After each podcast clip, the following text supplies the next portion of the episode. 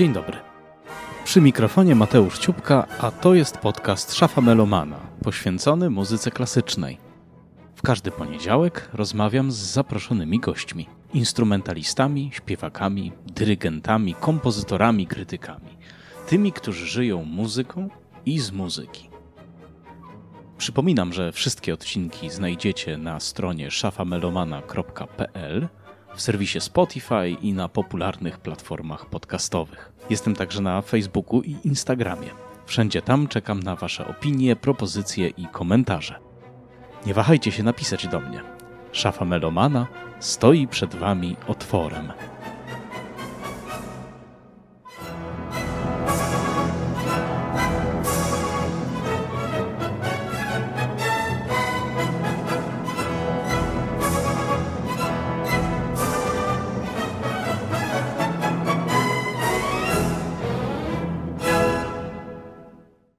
Dzisiaj moją gościnią jest Martyna Pastuszka, skrzypaczka, solistka, kameralistka, współzałożycielka i szefowa OCH Orkiestry Historycznej. Witam Cię. Witam bardzo serdecznie.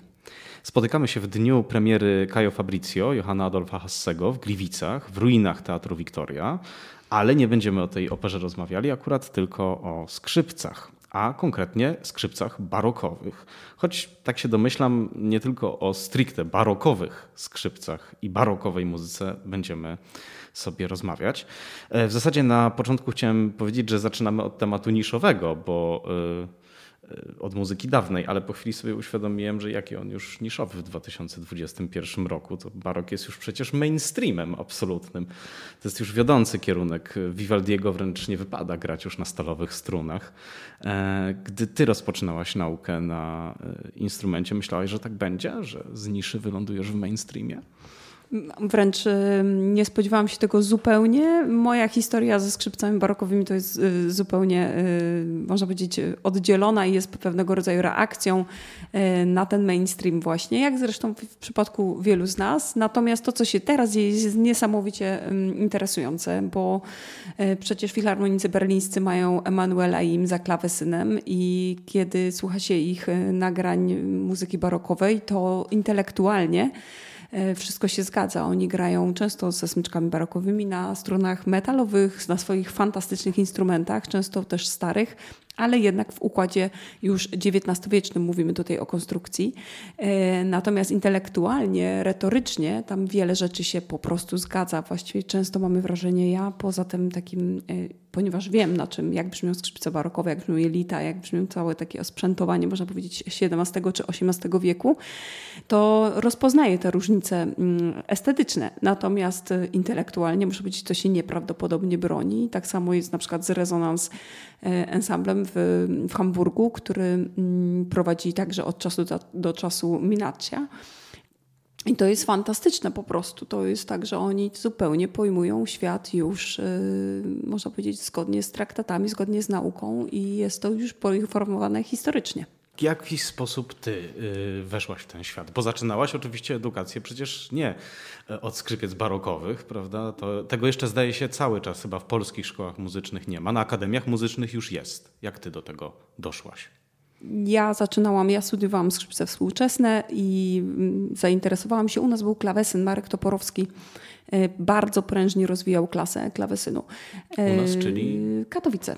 Katowicka Akademia Muzyczna, tak, dokładnie. I, I to były bardzo prężne klasy Akademia Muzyczna i w ogóle środowisko katowickie ma nie, niezwykle dużo do podziękowania i jesteśmy bardzo wdzięczni mu za tą położoną pracę, mnóstwo serca, intelektualnego zaangażowania i wszystkie te sprawy, które, których wymaga od nas po prostu jakaś y, instytucjonalizowanie pewnych y, kierunków i zrobienie klas historycznych instrumentów.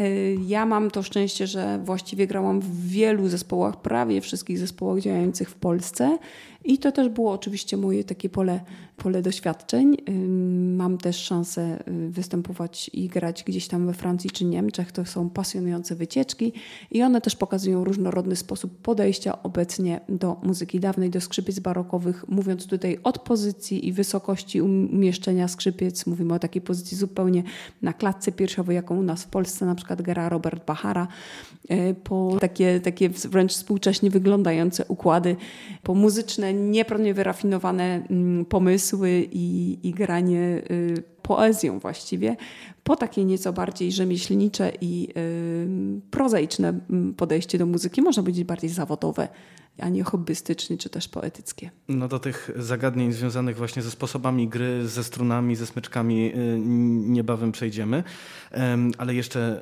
na moment przy tobie chciałbym się zatrzymać, to znaczy takim dla ciebie ważnym etapem tej, tego, tego wchodzenia w świat właśnie Historic Informed Performance był była współpraca z Arte dei Suonatori, prawda? To pionierzy Była. w Polsce tak, tego tak, niewątpliwie mm, jest kilka elementów, które zawdzięczam, a przede wszystkim w ogóle całą taką y, międzyludzką y, formułę y, budowania zespołu, którą zawdzięczam Ewie i Arkowi Golińskim ale ja bym nie zapominała o moim fantastycznym doświadczeniu z kapelą krakowienzi z Tomkiem Adamusem. Tomek Adamus pewnego dnia zadzwonił do mnie i zaproponował mi koncert mistrzowanie w jego y, zespole, to zbiegło się dokładnie w czasie z założeniem orkiestry historycznej, więc po pewnym czasie oczywiście musiałam zdefiniować, gdzie to moje serce będzie jednak bardziej biło, czy po stronie krakowskiej, czy po stronie śląskiej wydaje się, że Śląsk miał trochę więcej y, perspektyw, albo można powiedzieć, nie miał jeszcze zespołu y, muzyki dawnej, więc y, rzeczywiście zaangażowaliśmy się tutaj razem z moimi fantastycznymi kolegami i koleżankami. Ale wyście tak na dobrą sprawę przecierali szlaki, prawda? Przecież to były pierwsze zespoły muzyki dawnej, które powstawały tak. w Polsce. Tak, Tomek Adamus i Kapela Krakowiec to było fantastyczne trzy lata, czy też pięć lat współpracy. Tu zupełnie y, nieprawdopodobny sposób zarządzania y, pracą y, zespołu, albo raczej instytucji, muszę powiedzieć, jest wybitny, jeżeli chodzi o Tomka Adamusa.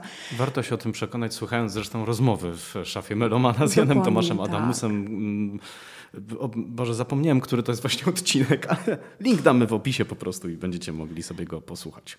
Warte są, warte są na przykład warsztaty z Golińskimi. To mhm. jest nieprawdopodobna nauka, tak, mówimy o Arte dei Suonatori, nieprawdopodobna nauka tego, w jaki sposób można etycznie podchodzić do odczytywania, ćwiczenia y, materiału nutowego, ćwiczenia kameralistyki, yy, współistnienia, współtworzenia i cały czas utrzymywania nieprawdopodobnych więzi międzyludzkich. Yy, to jest zespół, który oddycha razem w trakcie, kiedy pracują razem. To jest bardzo piękne doświadczenie i ono w jakiś sposób kształtuje też sposób, w jaki ja chciałabym i marzę o tym, żeby dało się oddychać towarzysko także też z ludźmi z orkiestry. No całkowicie potwierdzam to, co mówisz, ponieważ Arte dei Suonatori było pierwszym zespołem grającym muzykę dawną, który usłyszałem w życiu podczas festiwalu y, Muzyka Dawna w Cieszynie, dziś już ni niestety nieistniejącego. Oni tam przyjeżdżali regularnie, regularnie tam gościli i grali także z fenomenalną flecistką Bolette Red. Tak. tak, to były takie moje y, pierwsze doświadczenia. Pierwsza osoba usłyszałem takiego telemana granego w takim po prostu niemal zawrotnym tempie, ale właśnie takim porywającym, fascynującym. I ja bym nie zapomniała o moim absolutnym fantastycznym koledze Julien Chauvin, z którym współpracowałam w francuskiej orkiestrze Le Cercle de l'Harmonie ale teraz ostatnio y, Le Concert de la Loge. To jest jego zespół nowy od paru lat, który założył i jeżeli ktokolwiek nie słyszał kwartetu fantastycznie grającego na instrumentach z epoki, y, czy też na przykład y, orkiestry, która ma w sobie nieprawną elegancję, żywotność i jakąś taką, takie wyrafinowanie, to zapraszam do, do śledzenia orkiestry Le Concert de la Loge i to jest rzeczywiście też kuźnia y, mojego, mojego, moich wyborów artystycznych. Ta, ta francuska strona, muszę powiedzieć, jestem nieprawdopodobnie zachwycona faktem, że zostało mi dane uczestniczyć y, w tym, w tym nurcie poetyckości i pewnej takiej wrażliwości nieprawdopodobnej na dźwięk, frazę i przekaz. No właśnie, dźwięk, e, fraza i przekaz e, to będą właśnie rzeczy, o których teraz sobie porozmawiamy w kontekście instrumentu. Dobra, zdefiniujmy w ogóle o co chodzi. Co to są skrzypce barokowe? Czym się różni, przepraszam, to co ty masz w futerale od tego, co ma w futerale, nie wiem, Anne-Sophie Mutter albo Nicola Benedetti? Przede wszystkim się różni konstrukcją, pewne układy uległy polepszeniu i powodują, że jest, instrument był głośniejszy w XIX wieku. Y, skrzypce barokowe mają szyjkę zupełnie pod innym kątem włożoną do instrumentu. Y, w miarę jak weszły koncerty publiczne, to mówimy o, o wszelkiego rodzaju y, koncertach, które Abel i chociażby Bach w Londynie rozpoczęli, a wiemy też na przykład z filmu Amadeus, Milosza Formana, y, że sama opera Mozarta, Czarodziejski Flet na przykład też była grywana na takich dosyć podrzędnych teatrach wiedeńskich. To były miejsca, w których można było kupić bilet i usłyszeć muzykę. Coś, co wcześniej nie było możliwe wcześniej, czyli mówimy w XVII wieku, XVIII, wczesnym XVIII wieku. W momencie, w którym zarówno praczka, jak i powiedzmy ślusarz mogli y, kupić bilet y, i wysłuchać czegoś do, w dolnych partiach sali koncertowej, czy też po prostu normalnego, dużego pomieszczenia. Po prostu trzeba było zacząć grać głośniej. I tak naprawdę tak, żeby ta informacja muzyczna, dźwięk dotarł do szerszej publiczności. To też ma wpływ na to, jakie formy muzyczne były preferowane. Ludzie wolą, kiedy kończymy entuzjastycznie, kiedy jest głośno, wtedy przynajmniej wiadomo, kiedy wiwatować i e, nagradzać kogoś okrzykami, e, mlaśnięciami, czy też po prostu klaskaniem, bo nie zapominajmy, że w XVIII wieku klaskanie nie było ogólnie przyjętą normą. Można było równie dobrze gwizdać, krzyczeć, wyć, mlaskać i tupać nogami. I tym samym instrument, skrzypce musiały w XIX wieku przejść transformację. Mówimy o innym zupełnie mostku, innym Wewnątrz mamy coś takiego jak belkę basową, która y, polepsza jakość dolnych dźwięków na skrzypcach. E, ta na przykład belka basowa bardzo mała była, albo w ogóle była, była rzeźbiona razem z płytą wierzchnią instrumentu.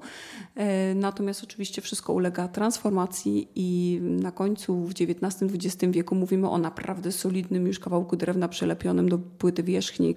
Ten mały kawałek drewna, listwa taka powoduje, że skrzypce mają donośniejszy, głęboki dźwięk, e, skutkiem czego E, zauważmy w literaturze, to jest dosyć zauważalne, w druga połowa XIX wieku to są, to są utwory, w których naprawdę gęsto i często używa się G-struny w wysokich pozycjach. To są glisy, portamenta na G-strunie grane cały czas. Y, mówimy o tym, że Paganini zagrał cały jeden utwór na G-strunie. To jest właśnie z tego powodu możliwe, że owa belka basowa znalazła swoje zastosowanie no i była znacznie grubsza, większa. E, coś, co w XVIII wieku albo w XVII wieku jest e, właściwie e, skrzętnie schowane i, i, bardzo często wręcz niewidoczne. Drugą rzeczą jest pozycja szyjki. Ona ma inny kąt, wmontowana jest pod innym kątem. To wynika z tego, że struny zaczęły być dużo bardziej napięte i XVIII-wieczna konstrukcja po prostu wyłamywała się z pudła. Trzeba było to pod zupełnie innym kątem włożyć. Mówimy też o innym lakierze. To, co było do użycia w, wewnątrz budynków w XVIII wieku, w epoce wojen XIX napoleońskim wieku i te, przy tym całym nurcie wielkiego wirtuozostwa y, skrzypcowego czy też pianistycznego. Skrzypce były instrumentem, który po prostu włożono ze sobą i bardzo często grano w, w przestrzeni otwartej i też y, cała sprawa lakieru ulegała udoskonaleniu, tak żeby ten instrument rzeczywiście wytrzymywał warunki atmosferyczne. Struny jelitowe. To jest ostatni taki element niesamowicie ważny. Do strun za moment przejdziemy. Jasne, Jeszcze... bo to jest pasjonujące tak, z tymi tak, strunami. Struny i smyczek y, to jest y, temat, który chciałem za chwileczkę poruszyć. Natomiast jeszcze jest y, taka kwestia, czyli można powiedzieć, że jest pewnego rodzaju analogia pomiędzy fortepianem a skrzypcami. To znaczy, że w obu przypadkach tych instrumentów i ich XIX-wiecznego rozwoju zmierzaliśmy w trzech kierunkach. To znaczy w kierunku tego, żeby było lepsze brzmienie w skrajnych rejestrach, bas był głośniejszy, Absolutnie. góra była głośniejsza. Tak e, aby w ogóle instrument sam w sobie był głośniejszy aby też uzyskiwać dłuższe legato, prawda? Tak naprawdę owo legato, o którym wspominasz, czy to bel canto, które jest w, głosie, y, zwłaszcza pochodzi z opery napolitańskiej, to właściwie dużo bardziej jest wspomniane jako atut barokowy niż romantyczny. To mhm. właśnie w baroku spędzano godziny na ćwiczeniu długich nut.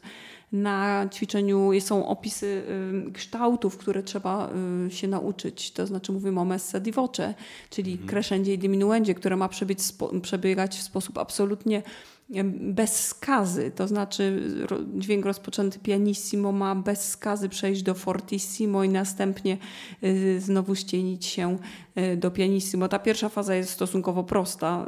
Y, prawie każdy z nas potrafi robić fantastyczne crescendo. Cały problem jest w tej drugiej, żeby się wyciszyć, a już nie mówiąc o skrzypcach, mówimy także o instrumentach dętych.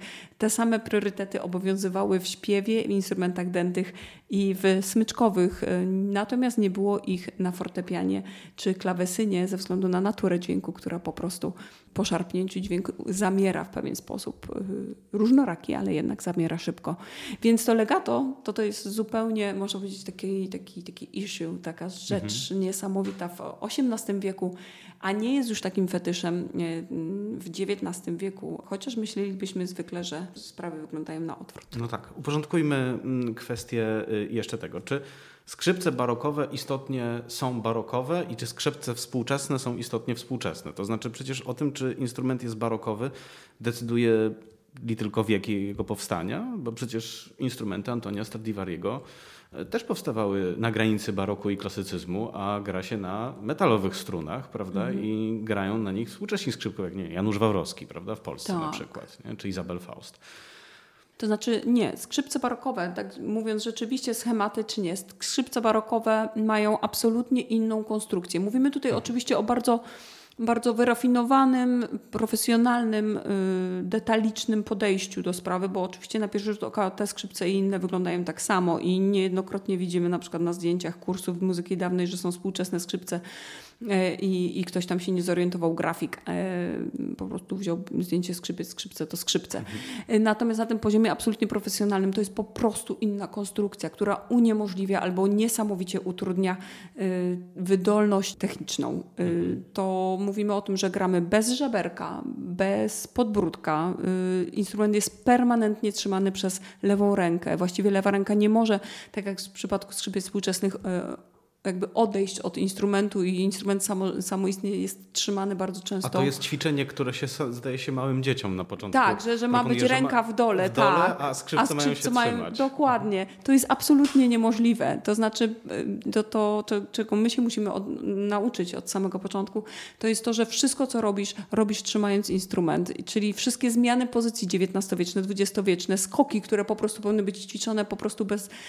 Wymyślamy sobie wysokość nuty, po czym bierzemy rękę i, w, i po prostu wpadamy w ten dźwięk bez kontekstu żadnego technicznego. Nie, totalnie niemożliwe na instrumencie barokowym przy tej konstrukcji bez żeberka, bez podbródka.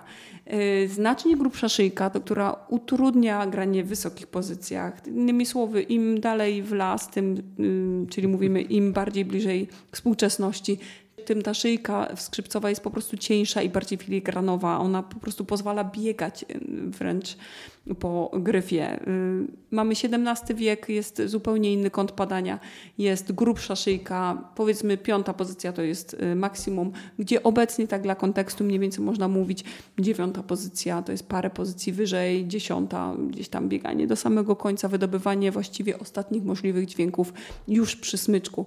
To nie było y, możliwe w XVII-XVIII y, wieku albo niezwykle utrudnione. Tak samo jakieś takie y, techniczne rzeczy, struny jelitowe mm, dają niezwykłe bogactwo i, i wiemy z Cały czas cię wstrzymuje. Ach, Jeszcze z tymi te struny, no bo te struny Zaraz to jest taki pasjonujący, tak, bo one Zaraz uruchomimy struny. Jeszcze chciałem wiedzieć jedną rzecz, bo zadałem to pytanie o wiek instrumentu, ponieważ ty prowadzisz y, orkiestrę historyczną i teraz to mnie ciekawi, czy u was wszyscy skrzypkowie mają instrumenty pochodzące z XVII wieku? Nie. Ale mają konstrukcję, y, konstrukcję instrumentów barokowych. Czyli można powiedzieć, że dzisiejsi lutnicy wytwarzają, tak? Absolutnie. Aha. Tak. Dokładnie tak. To chodzi o konstrukcję. Szyjka pod innym kątem, cień kabelka basowa, mm, podstawek, y, który ma to serduszko, można powiedzieć, dokładnie w drugą stronę. Gdzieś w, okresie klasycyzmu e, odwrócono y, zagłębienie y, i zrobiono parę innych modyfikacji, takich dosyć, dosyć ważnych dla nośności i też no jakby dla uniesienia tych strun o większym napięciu. Nie mówimy o strunach. Pamiętam, że jeszcze chcesz ten temat zostawić. Jeszcze, Smyczki. jeszcze staram się jeszcze staram się y, ogarnąć całość, więc muszę cię zapytać, na jakim instrumencie ty grasz? Ja gram na instrumencie y, Valentino Siani z 1637 roku i jestem bardzo z niego zadowolona, rzeczywiście. Y, w orkiestrze jest kilka bardzo ładnych, pięknych XVIII-wiecznych instrumentów, ale są też współczesne. I to są, y, może w obecnych warunkach jest czasami y, lepiej kupić współczesny instrument ze względu na to, że ja wszystkim przypominam, że mamy to prawo w Polsce, że nie wolno nam sprzedać instrumentu i dzieła sztuki, e, które zostało zbudowane po, przed 1945 rokiem i które ma wartość powyżej chyba 5 tysięcy czy 4 tysięcy euro. E, więc zdajemy sobie w pełni sprawę, że instrumenty, jeżeli mamy e, które są rzeczywiście dosyć drogie, kosztowne. Nie wolno nam ich sprzedawać za granicą, więc jeżeli ktokolwiek planuje zainwestować na swoją emeryturę y, pieniądze w instrument. Polecam instrument współczesny. Nieprawdopodobnie piękne, nośne, y, szlachetne instrumenty są robione. Y, także teraz i ta konstrukcja mm, barokowa jest w użyciu cały czas. To jest bardzo duży rynek i można powiedzieć, no już tak jak powiedziałeś na początku, mainstreamowy. No, kiedy trzymasz w rękach instrument, który ma tyle, chciałem powiedzieć lat, tyle wieków już, tak. E, czy, czy on wymaga innej pielęgnacji niż e, powiedzmy instrument współczesnie zbudowany, barokowy oczywiście? Nie, nie. Czy ta konstrukcja się przekłada na na przykład, nie wiem, konieczność częstszego oddawania do poprawek, do lutnika? Czy... Nie, bo te instrumenty to jest nieprawdopodobne. Oczywiście są jakieś ubytki na lakierze, są ubytki na drewnie, natomiast mm, to naprawdę jest tak, że instrument, o który się dba permanentnie i trzyma się w dobrym stanie, są jak bardzo dobre meble. To znaczy y, to drewno, mm, wszystko trzeba wymieniać co jakiś czas, ale Jasne. kiedy to jest regularnie y, dopilnowane, to instrument ma y, naturalną zdolność do, do po prostu bycia konserwowanym, bycia w dobrym stanie. Nic specjalnie. Natomiast jest to niesamowita przyjemność i ja cały czas myślę, że to jest jednak yy, pasjonujące trzymać 300, 350 lat Pewnie, to jest w ręce. To jest Pewnie, niesamowite. To jest ja cały czas myślę, że to jest jednak trochę inny dźwięk. On ma, on ma pewną głębię, pewien taki charakter. To, to że to jest inny dźwięk, to, to, to zupełnie jasne. Posłuchajmy teraz trochę muzyki. Wybrałem Eotendre, czyli finałowe ogniwo siódmej suity ze zbioru Suite de Pies na skrzypce i basso continuo Louis Marchanda. Grają muzycy Och Orkiestry Historycznej, a na skrzypcach Martyna Pastuszka.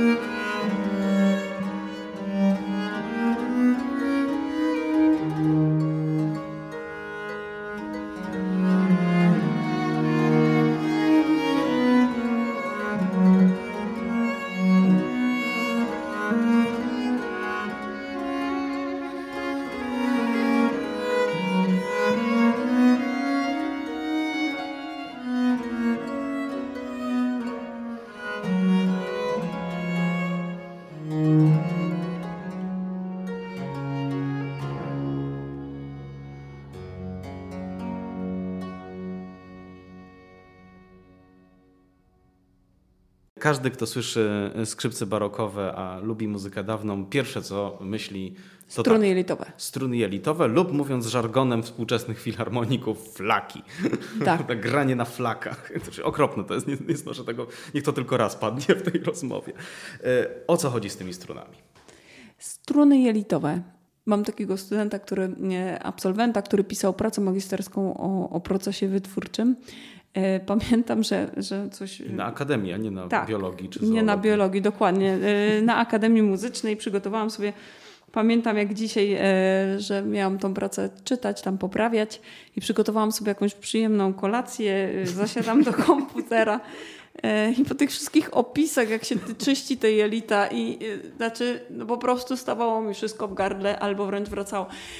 Naprawdę bardzo ciekawa rzecz, jak się wytwórstwo i produkcja strun jelitowych, natomiast nie jedzmy przy tym, nie gotujmy przy tym, proszę Państwa, to trzeba po prostu brać na trzeźwo i z bez, że, z pustkim żołądkiem, ponieważ y, rzeczywiście tak jest, że to są po prostu jelita. Były próbowane obecnie. czyje? No właśnie. Mhm. Krowa, owca, to są, czy też y, tak, krowa, owca, no i to są główne, tak. Mhm. Wiadomo, że próbowano koty. No właśnie.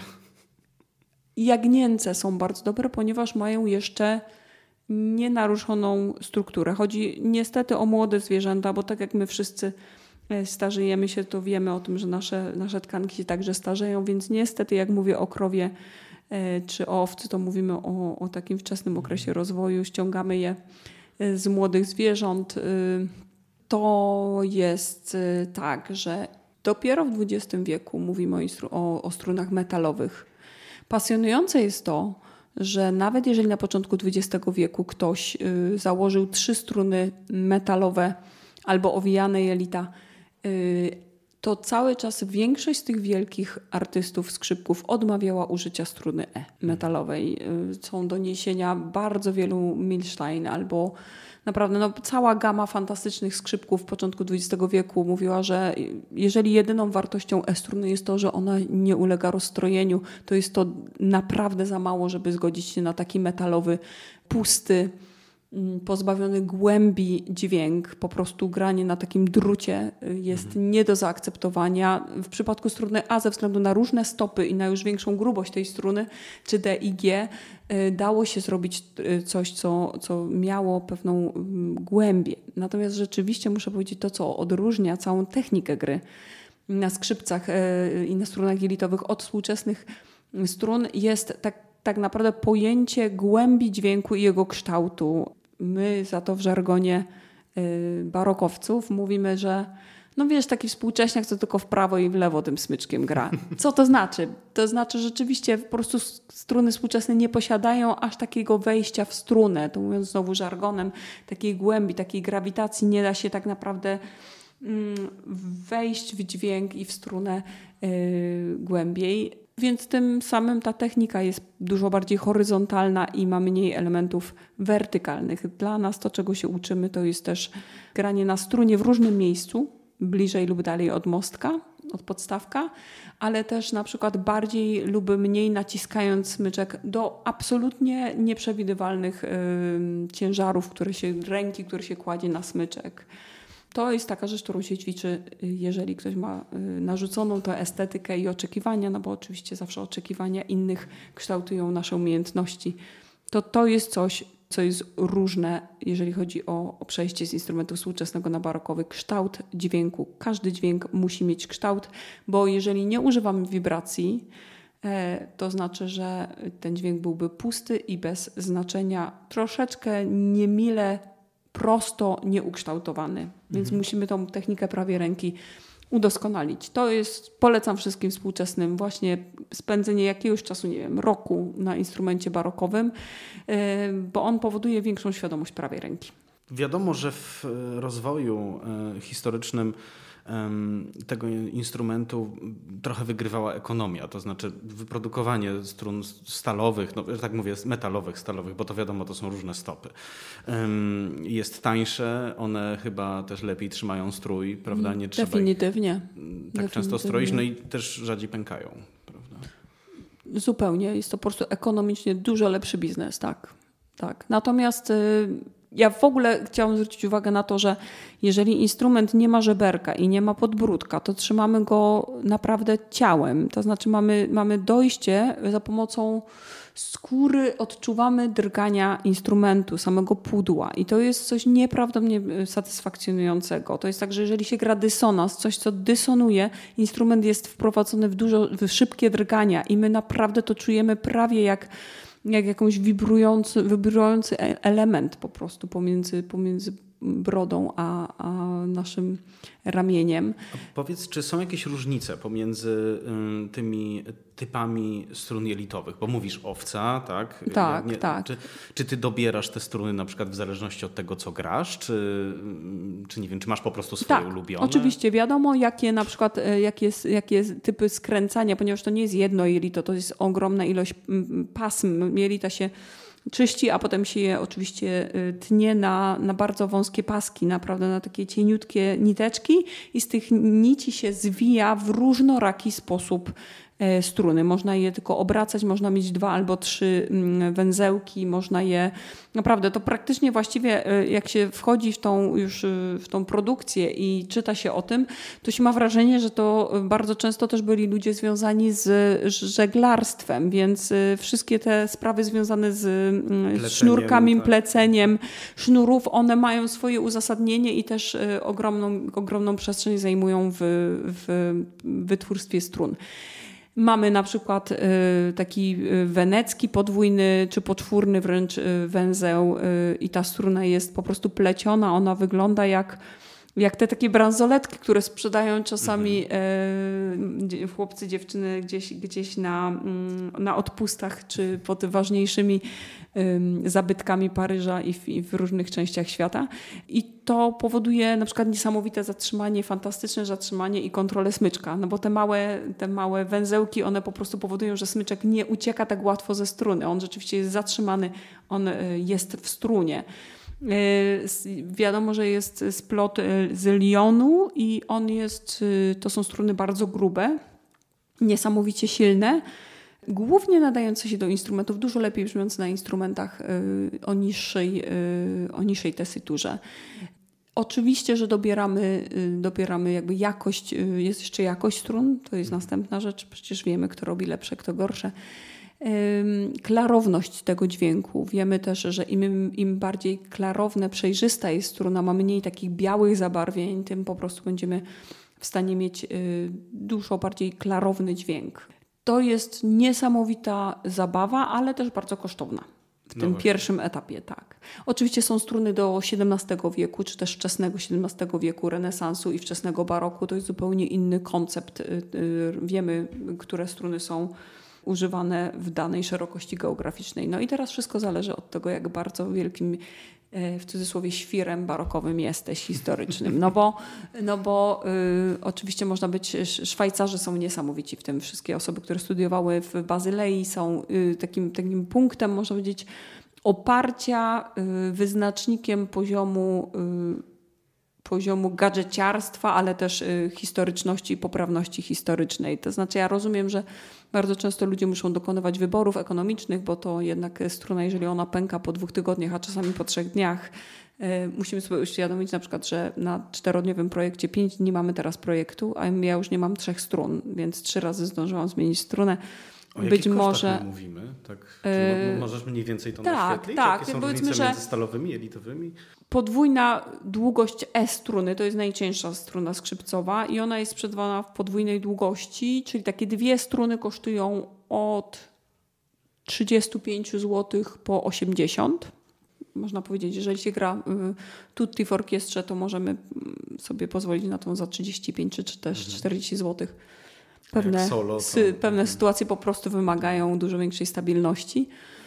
E, I to mówi, i tak jak mówiłam, i w momencie jest tak, że ja już teraz trzecią strunę wymieniłam. Tak? Czyli, czyli y, to jest tego typu koszty, nie? A w tym samym czasie tak naprawdę 500 zł kosztuje cały zestaw y, strun metalowych i na nim można grać e, pół roku na pewno, a w takim okresie, można powiedzieć, szkolnym to się gra rok nawet na, na, na strunach. Nie? Tak normalnie to 3-5 miesięcy, 6 miesięcy się gra na 500 zł, potem się zmienia. My cały czas musimy, te struny ulegają rozszerzeniu i no my zmieniamy. materiał, tak. pracuje. Poza tym my zmieniamy wysokość A, co jest bardzo ważne dla w ogóle muzyka barokowego. To jest tak, że oczywiście kiedyś grano każdy region, każda, każde miasto miało swoją własną, prywatną, w jakimś tam stopniu wysokość y, dźwięku A. Tak, tak. Y, wiemy o tym, bo jesteśmy w stanie to sprawdzić za pomocą instrumentów dętych, które pochodzą y, z danego okresu i z danej szerokości geograficznej, ale także organy są niesamowicie ważnym dla nas wyznacznikiem. Po prostu dokładnie wiadomo, jaki jest A, ponieważ długość piszczałek jest dla nas tutaj dowodem. Ale my teraz obecnie grając, gramy od tak y, niskiego A jak 392 y, Hz, czyli to jest, to jest niski francuski strój, po, nie wiem, przeskakujemy na 408 opera francuska, 415 e, normalny, przyjęty, taki można powiedzieć, to w ogóle nie jest specjalnie historyczny strój 415, ale powiedzmy, Chociaż że... się stał chyba symbolem, prawda? Tak, Takiego... dokładnie, żeby dało się to mniej więcej wszystko jakoś razem pozbierać, ustalony przez Kejkenów E, w latach 70., e, że będziemy tak barok grać 415. 430 e, klasycyzm się gra obecnie, 440 późny romantyzm, 465 północno-niemiecka muzyka XVII wieku. Więc jeżeli mamy struny założone, ja oczywiście mam kilka kompletów. Mamy, każdy z nas ma kilka kompletów strun dla, dla niskiego stroju, który jest mniej więcej o cały ton niżej niż A440 po wysoki strój. Czyli Olkusz ma dokładnie 40. Mhm. Olkusz ma organy 480. Tak jest. I na przykład, jeżeli ja pomyślę teraz o tym, żeby coś nagrywać w Olkuszu, bardzo piękny instrument, renowację przeszedł, naprawdę pięknie brzmieniowo, totalnie historyczny, historyczne wnętrze, cudownie 480. To jest y, o cały ton wyżej niż 440. Y, po prostu trzeba mieć zupełnie inny zestaw strun, już nie mówiąc o tym, że oczywiście każdy z nas posiada tam ileś smyczków. No Pasjonująca no historia dla wszystkich gadżeciarzy świata. Słuchajcie, studiujmy i uczmy się muzyki dawnej. Można sobie pokupować fajne zabawki. Smyczki. Tak. E, w zasadzie to jest kolejna taka cecha dystynktywna. To zobaczymy po zdjęciach nawet właśnie albo po, po jakichś rysunkach, że smyczek historyczny wygląda inaczej, ma inną główkę, na przykład ma taki łabędzi dziób, prawda? Tak, tak. Mnie się bardziej z, z wężem kojarzy, ze względu na tą taką no. elastyczność na końcu. Tak, tak. Ale łabędzi rzeczywiście też e, można tak to skojarzyć. Dokładnie tak. Smyczek, który jest wygięty jak łuk i właściwie w większości języków e, ma też taką nazwę e, kojarzoną z łukiem. 100 włosów zamiast 200 obecnie. Na współczesnym smyczku mówimy o dokładnie o połowie ilości włosów czarne włosie, włosie tak? tak? włosie końskie, czarne włosie także było w użyciu, do raczej do niższych instrumentów, ale bez problemu też do skrzypiec. Można powiedzieć, jest oczywiście cała gama pięknych, y, kolonialnych, przy, przy, przyjeżdżających, przybywających z, z, z, Ameryki Południowej rodzajów drewna, jak drzewo wężowe, przepiękne. Naprawdę to jest, to jest ogromna przyjemność oglądać drzewo wężowe, zwłaszcza kiedy dostaje się smyczek nowy, zaraz zrobiony. To jest, Co to jest drzewo wężowe? To jest drzewo z Ameryki Południowej. Ja dokładnie nie jestem ekspertem, mhm. natomiast rzeczywiście jest to drzewo o nieprawdopodobnej e, elastyczności, e, wytrzymujące bardzo silne napięcia, kompensujące bardzo dobrze zmiany w wilgotności. Mm, co jest dosyć istotne, chociażby teraz na przykład myślę, że parę dni temu było 36 stopni i wilgotność 70%, nie? I nagle się mhm. okazuje, że rzeczywiście to jest coś bardzo istotnego. Natomiast to było drewno przewidziane dla arystokracji, y, łącznie razem z na przykład wynalazkiem śrubki, nie? Ktoś mówi, że to jest wynalazek XIX-wieczny. No właśnie tak nie, jest. Nie, XVIII-wieczny, przepraszam. To ja nie się wiem, co to jest za problem. No właśnie. 1747 rok, dokładnie. Została chyba y, pierwszy raz użyta ta śruba do napinania włosia, ale to jest we, w smyczkach barokowych chyba teraz też używane, prawda? Tak, oczywiście. Znaczy, bo to nie jest żaden wielki wynalazek tak naprawdę śruba, nie? To no jest, no tak. to jest, to jest coś w sumie strasznie banalnego i tylko chodzi o to, że... Ułatwia życie po prostu. Ułatwia życie, natomiast trzeba sobie zdawać sprawę, że jest to, że jest to ca cały ten gwint i, i, i, śruba, one są mocno osadzone w drewnie. E, w drewnie, które jest y, dosyć delikatne mimo wszystko, więc częste zmiany wymagały niesamowitej maestrii. I to cały czas mówimy, że to właściwie oddzielało muzyków takiego średniego szczebla od y, tej, tych, którzy pracowali dla arystokracji, bo zazwyczaj smyczki, które mają śrubkę, to tak naprawdę były przechowywane w zbiorach arystokracji. Po prostu trzeba mieć bardzo dobrych rzemieślników, którzy będą nieustannie y, te śrubki naprawiać, bo one się łamią wewnętrznie w tych stopach XVIII-wiecznych.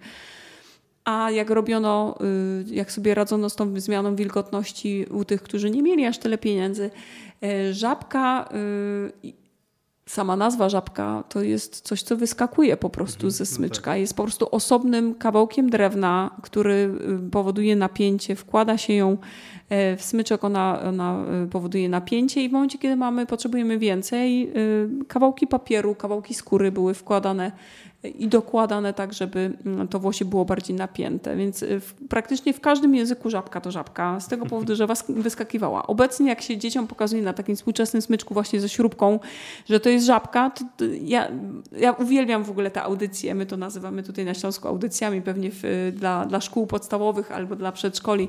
Y, to jest bardzo dziwne, bo oczywiście pokazuje się, wyciąga się śrubkę, pokazuje się dzieciom wiszące włosie i na końcu niego mówi się, a to jest żabka, a dzieci mówią, nie, to jest wędka. E, no i trudno się z tym nie zgodzić, no bo rzeczywiście to po prostu wygląda wtedy jak wędka. Natomiast rzeczywiście żabka pierwszej konstrukcji jest e, kawałkiem drewna, które wyskakuje e, ze smyczka i służy do tego, żeby można było napięcie kontrolować. Ile ty masz smyczków? No, muszę policzyć. Powiedziałeś, że wytniesz te takie, jak się będę za długo zastanawiać, ale wiesz, może to, może to w tym wypadku tego pytania jest istotne.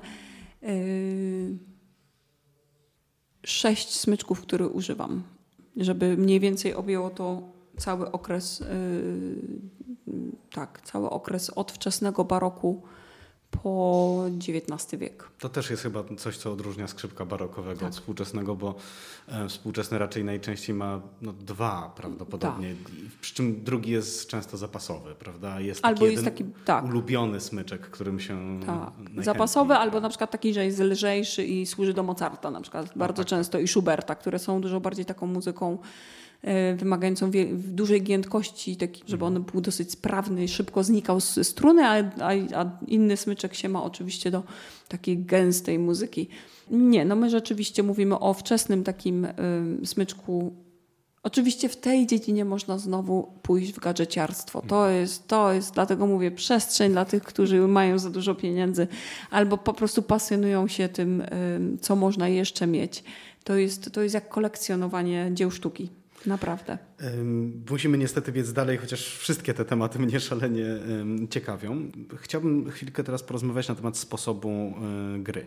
Pamiętam e, występ Roberta Bachary w e, Kościele Świętej Katarzyny w Krakowie, gdzie grał sonaty misteryjne Bibera. Oczywiście porażające wrażenie pięciu instrumentów, ta skordatura, prawda, zmienianie ich w trakcie gry. Natomiast niesamowite było to, jak on ten instrument trzymał. To znaczy na żywo zobaczyłem coś, co znam z dawnych rycin po prostu. On mhm. sobie ten instrument opierał o klatkę piersiową, tak jak muzycy ludowi to robią w kapelach. Jakiś tam, przepraszam, ja się nie znam za bardzo na etnomuzykologii. Kiedyś zaproszę Ewelinę Grygier, jeśli nas słucha, to od razu masz zaproszenie, to po prostu do, do podcastu. Więc trzymał opierając o klatkę piersiową. No to było jakieś niesamowite w ogóle. Ty nie trzymasz w ten ja sposób. Ja nie trzymam w ten sposób. Y, ja znam trzy osoby, które grają w taki sposób i potrafią grać y, niesamowicie czysto i y, to nie chodzi o sprawnie, ale czysto, bo tam jest główny problem, można powiedzieć, w takiej kwestii intonacji, dźwiękowej, nie? intonacji. Oliver Weber niesamowicie gra. Ja wszystkich zachęcam, żeby zobaczyć. Nieprawdopodobnie. On jest jednym z takich, można powiedzieć, frików barokowych. To jest nieprawnie y, osoba wykształcona, rzetelna w swojej wiedzy, w taki brytyjski sposób, to znaczy łączący muzykologię z nieprawdopodobną pasją i umiejętnością zdobywania i zapamiętywania informacji y, dla wielu nieistotnych, a on je w jakiś magiczny sposób łączy kolekcjonując tą wiedzę z, z ostatnich kilkudziesięcioleci, e, swoją własną i swoje własne doświadczenia, łączy je i, i przetwarza w piękne, w piękne propozycje artystyczne. E, jest Plamena Nikitassowa, która fantastycznie gra i ostatnio dołączyła Leila Szajek, która także fantastycznie gra i można powiedzieć, to są takie produkcje bardzo piękne, skrzypcowe. Ja nie gram też na przykład tą techniką chin-off, którą, y, czyli nie dotykając podbródkiem y, skrzypiec. To jest coś, co wiele osób robi, natomiast y, ja mam swój prywatny pogląd na tą sprawę. Jestem mm, może mniej utalentowana technicznie, żeby tak biegać, a może y, akurat dla mnie intonacja jest, y, jest takim nie, nie, nie wszyscy jesteśmy wrażliwi na te same elementy gry. Tak? Niektórzy na przykład potrafią, y, są klawesyniści czy pianiści, którym się zdarza częściej zahaczyć, ale na przykład jest dla nich coś, coś innego, istotnego i jakąś taką dosyć dużą łagodnością przechodzą nad swoimi zahaczeniami i nieczystościami gry.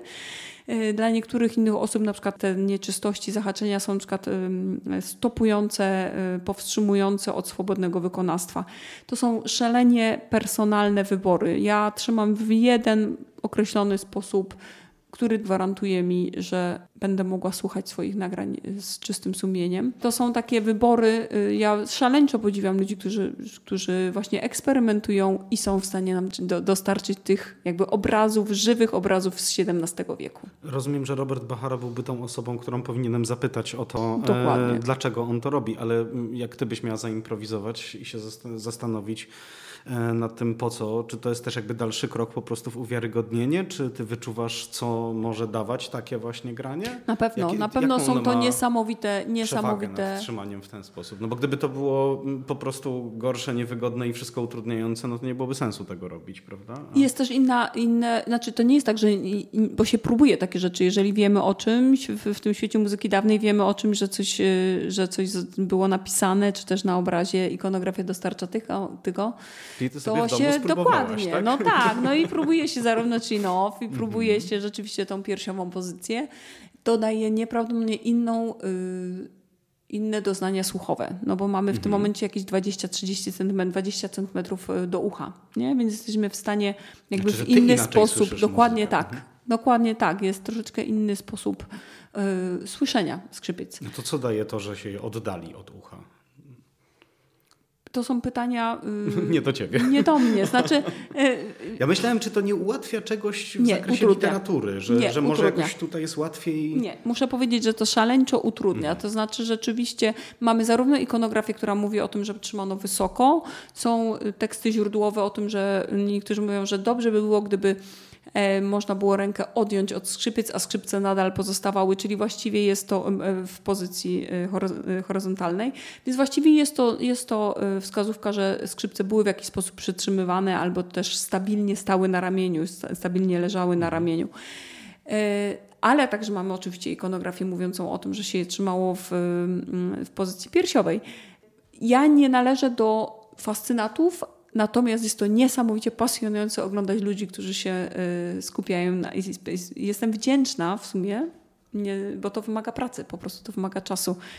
Y, każda z tych osób, które wymieniłam, jest w jakiś sposób nieprawnie oddana muzyce dawnej. Może te same, nie, nie poświęcamy tyle mhm. samo czasu na te same elementy gry. To jest ciekawe, bo jak y, ja jakiś czas temu miałem skrzypce w ręce, bo nie, nie jestem, nie jestem skrzypkiem oczywiście i dostałem instrument i po prostu e, przyjaciółka powiedziała mi, no to weź sobie go tak przyłóż, żeby ci było wygodnie. To ja sobie go właśnie tak dałem. Jako, jako instynktowne jakaś... E, instynktowne tak? było Instynktownie tak. Znaczy, tutaj. Oczywiście wiem w jaki sposób się trzyma, natomiast jakoś tak sobie przełożyłem właśnie do, do, do klatki piersiowej i tak myślałem, o to jest fajne.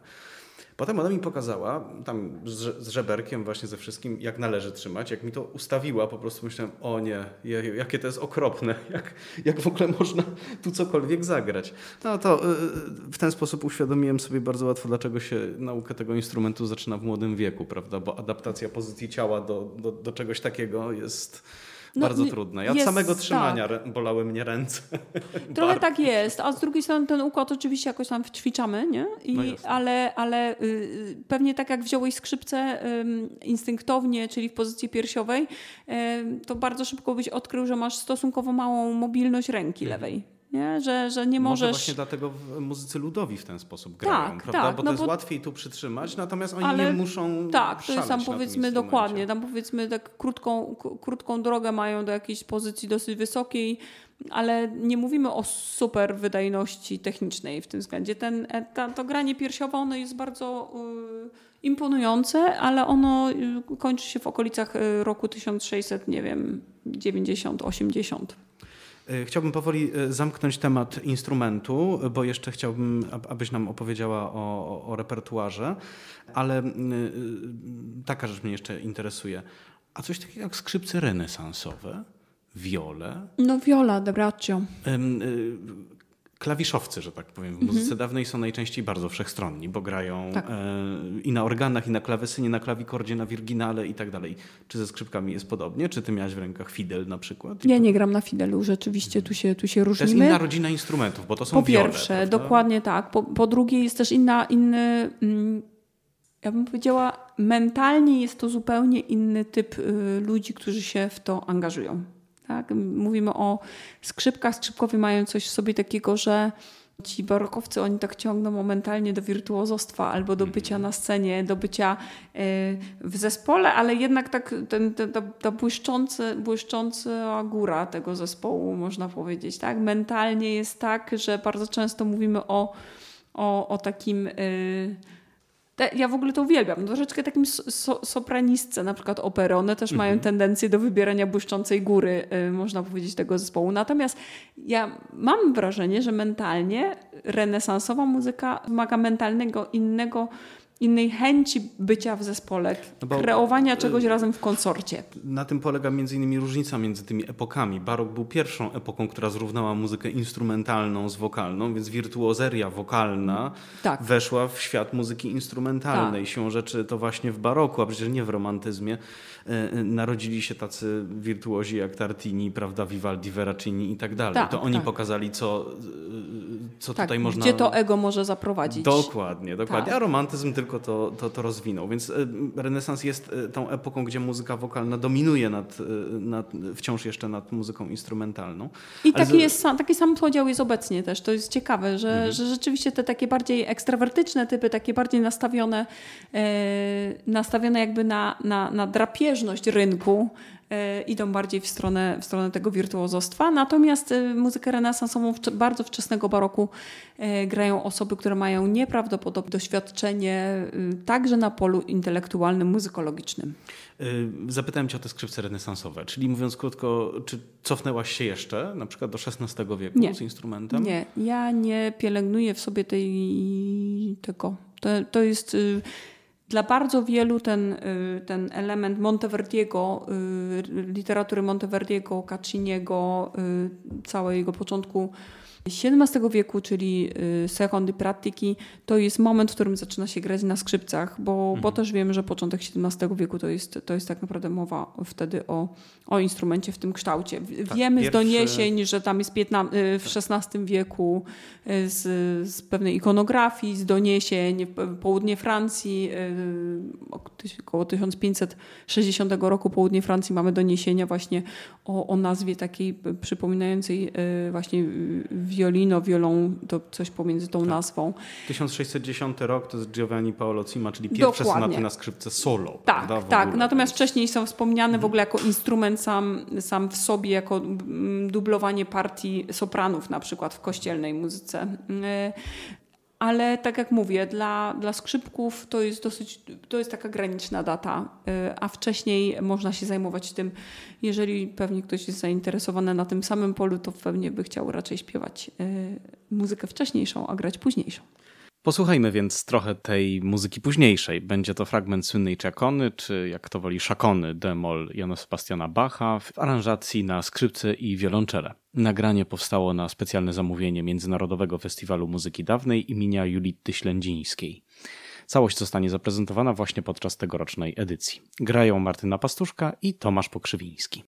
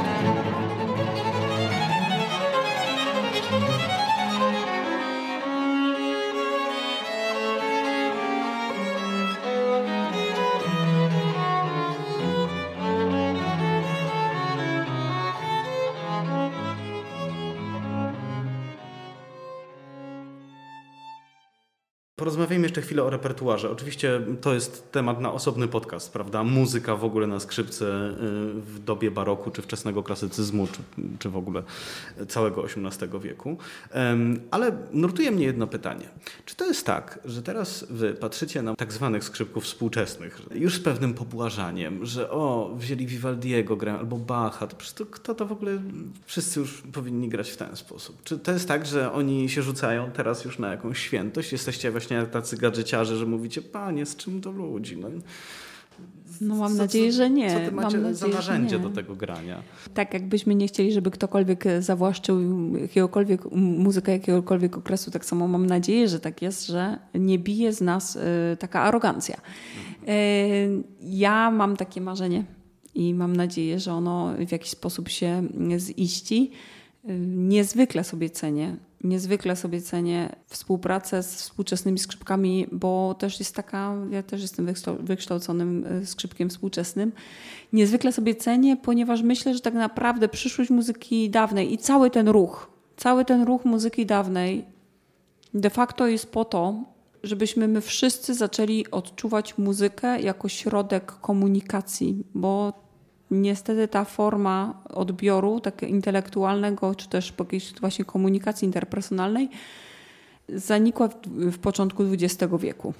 Poprzez modernizm i, i taką pewną suchość, yy, przewagę formy intelektualnej, nie, nie do odczytania właściwie intencji. Dla mnie duża część muzyki współczesnej, czy XX wieku, yy, ja nie mam poczucia więzi z twórcą, słuchając jego utworu. Ja mogę oczywiście się nauczyć, ja mogę przestudiować priorytety, poznać różnego rodzaju techniki kompozytorskie, to spowoduje, że będę może pełna uznania, albo też nie. Natomiast ja nie odbieram zupełnie muzyki XX wieku, nie wszystkich, ale oczywiście mm, to jest ta różnica pomiędzy XIX, XVIII wiekiem a XX. Czy mówisz bardziej nie o te awangardzie niż tak. o, nie wiem, niż o Szostakowiczu czy Dokładnie, Prokofiewie, oczywiście, tak. się całkiem tak. dobrze komunikowali ze swoimi tak, odbiorcami. Tak, ale to jest też język muzyczny. Sibelius to jest przecież XIX-wieczny no język tak, muzyczny, tak. nie? Szostakowicz to samo. Czy to cała jest... grupa angielskich kompozytorów, tak. którzy w ogóle jakby nie zauważyli, że, że coś się zmieniło. Wiem, że jakiś Bartok się pojawił tak, po drodze. Tak, tak, tak, tak. Schönberg i tak dalej, tak. nie? No jakby dalej. ominęło go.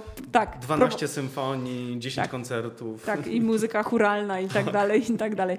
Oczywiście, natomiast teraz czasami przychodzę na, na różnego rodzaju premiery utworów współczesnych, ja mam wrażenie, że ta komunikacja interpersonalna nie jest w cenie cały czas. I mam nadzieję, że za sprawą retoryki, za sprawą tego silnego połączenia z dialogiem, za sprawą mówienia o sprawach ludzkich, bo o tym mówimy, mówiąc seconda pratica, muzyka barokowa, to y, studenci skrzypy współczesnych, instrumentów współczesnych będą w stanie zrozumieć, co tak naprawdę jest w tych nutach. Będą w stanie grać koncert Mozarta poprzez pryzmat jego oper.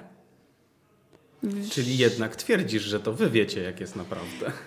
Nie, to nie, nie, nie, nie twierdzę. Mówię tylko o tym, że to jest jakby ktoś nigdy nie był w operze. Ja, ja bardzo często myślę, że za mało jest muzyki wokalnej, operowej, teatralnej y, w kształceniu y, współczesnych skrzypków czy też wiolonczelistów, mhm. altowilistów. Natomiast to był normalny środek przekazu w XIX wieku. Raczej nie myślę, że my jako barokowcy cokolwiek więcej, mhm. więcej wiemy i taką arogancją bym chciała się nie, wyka nie wykazywać. Natomiast mhm. myślę, że w ogóle jest jakaś luka w, tym, w tej edukacji. I ta luka obejmuje po prostu mm, brak retoryki. E, ja już nie mówię o formach, tam, strukturach muzycznych i tak dalej, bo to już jest kwestia intelektualna, ale tak naprawdę wyobraźni. To jest coś, coś, co czasami jako ćwiczenie powinno istnieć. Na przykład położenie przed kimś obrazka, czy też zdjęcia i powiedzenie, zagraj mi utwór, który był mówił o tym, co widzisz.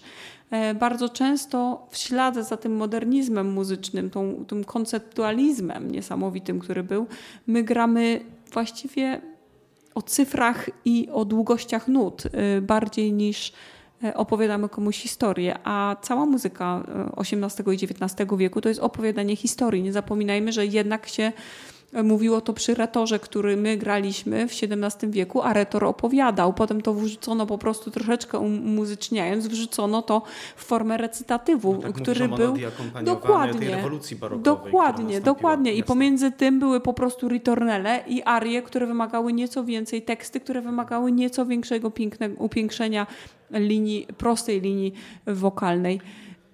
Ja mam wrażenie, że to jest bardziej problem jakiegoś schematu nauczania edukacji na poziomie średnim i wyższym, który mam nadzieję, że zostanie zmieniony pod wpływem tej rewolucji muzyki dawnej z lat 70. I tak właśnie się dzieje. To jest ciekawe, bo ja mam troszeczkę inny punkt widzenia na to. To mhm. znaczy, na przykład mnie w ogóle nie razi msza Hamol y, grana przez Karajana, prawda? To znaczy, oczywiście trochę bawi mnie klawesen y, w gąszczu w 70-osobowej orkiestry symfonicznej, ale mam wrażenie, że nie wiem, może Bach tu jest wyjątkiem akurat, mm, który jest taki, nie wiem, uniwersalistyczny i ponadepokowy, mm, który świetnie brzmi na współczesnym Steinwayu, jak i na... Wiem, no tak, na... no Kunstderfuga świetnie brzmi na cztery saksofony. Y, tak. Wiesz, to jest to, jest to że, że po prostu Bach jest nieprawidłowy. Tam zagrasz jedną linię i już myślisz, że właściwie to już jest... Naprawdę przy Bachu tak jest, że jak same basy tylko ćwiczą, to sobie myślisz, no to już jest w sumie utwór. Potem do, dodane są altówki i myślisz, no to chyba już więcej nie trzeba. A, A tu mówię... się okazuje, że jeszcze, tak. wiesz, 20 innych partii można y, dodać, nie? Mówię o tym, że mnie to nie razi, ponieważ mam wrażenie, że co innego zupełnie wychodzi z tej muzyki, kiedy gra się wielkim, ciężkim, symfonicznym składem. To znaczy po prostu wtedy wychodzą te wielkie piony harmoniczne, pokazuje się ta, ten taki innego typu majestat tej muzyki. Natomiast bez wątpienia jest szereg y, kompozycji z muzyki dawnej, których odkrycie y, y, zawdzięczamy ruchowi muzyki dawnej. I no, trudno je sobie może wyobrazić grane właśnie współczesnymi praktykami, prawda? Natomiast mm, zmierzam do tego, czy mm, no to co, to wolno tym współczesnym grać muzykę dawną tak jak chcą, czy nie? A każdemu wolno grać tak jak chce. No, tak samo jak ja czytam książki, ponieważ lubię, a dzieciom na dobranoc czytałam y, bajki z podziałem na role. Pewnie robię to y, na przykład mniej mistrzowsko niż Maciej Sztur swoim dzieciom, y, ale każdemu z nas można, ponieważ on z tekstu po prostu rozumie znacznie więcej. Ja nie twierdzę, że są nieprawdopodobne osobowości, które tak jak Izabela Faust albo Keras, albo no, cała plejada fantastycznych pianistów, którzy łączą e, intelektualne, muzykologiczne podejście razem z praktyką wykonawczą rozumieją kontekst muzyki, rozumieją znacznie więcej. Obecnie dyrygenci mają nieprawdopodobną wiedzę i, i, i operowanie na tym styku muzyki dawnej, tego czy tam historycznych praktyk wykonawczych razem z dyrygowaniem współczesnym e, zespołem, to jest coś, co dyrygenci łączą. By było fantastycznie, co ja o czym mówię, gdyby ta wiedza, którą posiadają dyrygenci i chcą, także ona rezonowała w muzykach. To znaczy, żeby on mówiąc, że to nawiązuje, ta fraza nawiązuje do innego utworu napisanego 50 lat wcześniej, by było fantastycznie, gdyby znajdował partnerów intelektualnych do tego typu e, rozmów, e, a nie tylko e, ludzi nastawionych na granie, ciągnięcie smyczka, dmuchanie w instrument. Ja mówię o tym, że mam nadzieję, że muzyka dawna, co zmieni, zmieni ilość informacji, którą normalny muzyk będzie chciał posiadać do wykonywania muzyki. To nie ma nic wspólnego z strunami jelitowymi, czy też obojem z taką albo inną ilością klapek. Mówimy o tym, jak wiele jesteśmy w stanie zrozumieć z tekstu, który czytamy, i wiedzieć, na ile jesteśmy w stanie być y, swobodnymi w ornamentacji, w improwizacji, w różnego rodzaju strukturach, które mogą być po prostu, czyli właściwie może w końcu będzie tak za sprawą muzyki dawnej i temu, temu ruchowi muzyki dawnej, że nasze próby właściwie będą przypominać próby zespołów jazzowych, dla których ta muzyka jest po prostu sposobem rozmowy pomiędzy sobą. I to jest coś, pod czym się Pani Martyno mogę podpisać. Dziękuję Zatem... Ci bardzo. Dziękuję bardzo. Dzięki za rozmowę. Dzięki za rozmowę. I to już wszystko w dzisiejszym odcinku. Słuchajcie nas, bądźcie z nami. Wszystkie pozostałe odcinki znajdziecie na popularnych platformach podcastowych, a także na stronie internetowej szafamelomana.pl. Kolejny odcinek już za tydzień.